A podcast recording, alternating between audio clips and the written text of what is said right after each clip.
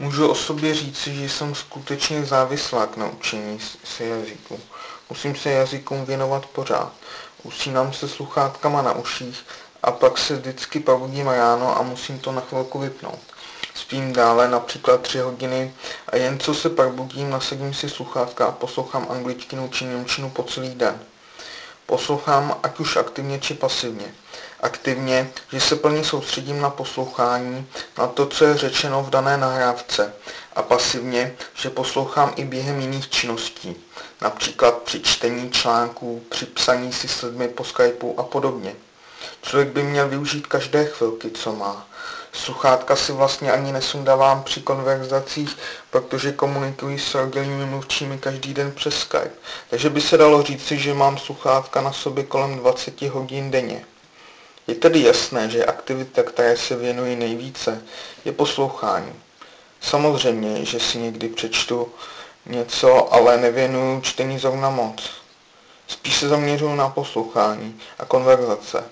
I když teď zrovna čtu jednu knížku od jednoho lingvisty, co umí mluvit osmi jazyky. Samozřejmě, že tu knihu čtu s pomocí link systému. Lingvisti většinou mluví o jakési nadšenosti, entuziasmu, že správný lingvista by si měl učení jazyků užívat. Nebrat to jak, jako jakési učení. Jedině s přístupem, že si něco užíváte a baví vás to, dosáhnete úplně nejlepších výsledků. Mějte učení jazyků jako koníček a ne jako jen nějaký úkol, který musíte splnit, abyste dostali nějakou dobrou práci. Upozorňuji ale předem, můžete se stát závisláci na jazycích stejně jako já.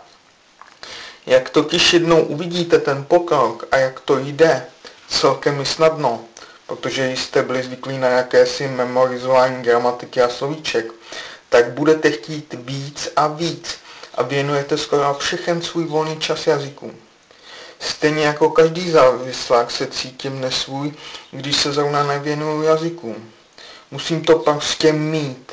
Bylo mi i řečeno pár tutorama na linku, že studenta s větším entuziasmem ještě nepoznali.